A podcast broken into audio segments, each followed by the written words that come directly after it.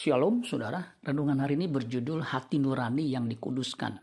Ibrani 9 ayat 13 sampai 14. Sebab jika darah domba jantan dan darah lembu jantan dan percikan abu lembu muda menguduskan mereka yang najis, sehingga mereka disucikan secara lahiriah.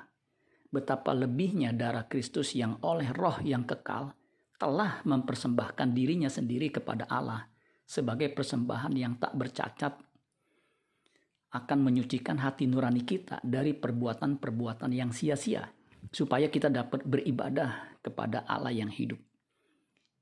Kematian Kristus di kayu salib bukan saja mengampuni dosa kita di masa lalu, sekarang dan yang akan datang, tetapi darahnya juga menyucikan hati nurani kita supaya kita bisa bersekutu dengan dia secara akrab Ibrani 9 ayat 9 itu adalah kiasan masa sekarang.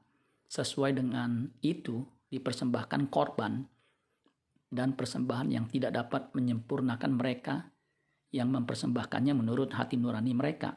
Kemudian Ibrani 10 ayat 22, karena itu marilah kita menghadap Allah dengan hati nurani yang tulus ikhlas dan keyakinan iman yang teguh. Oleh karena hati kita telah dibersihkan dari hati nurani yang jahat dan tubuh kita telah dibasuh dengan air yang murni. Itulah sebabnya orang percaya harus secara progresif terus-menerus menguduskan dirinya dengan kebenaran firman Tuhan. Pada akhirnya kita memiliki hati nurani yang baik yang ditandai dengan keinginan untuk hidup selalu berbuat baik, melakukan kehendak Allah apa yang baik, yang berkenan dan yang sempurna. Ibrani 13 ayat 18 berdoalah terus untuk kami Sebab kami yakin bahwa hati nurani kami adalah baik.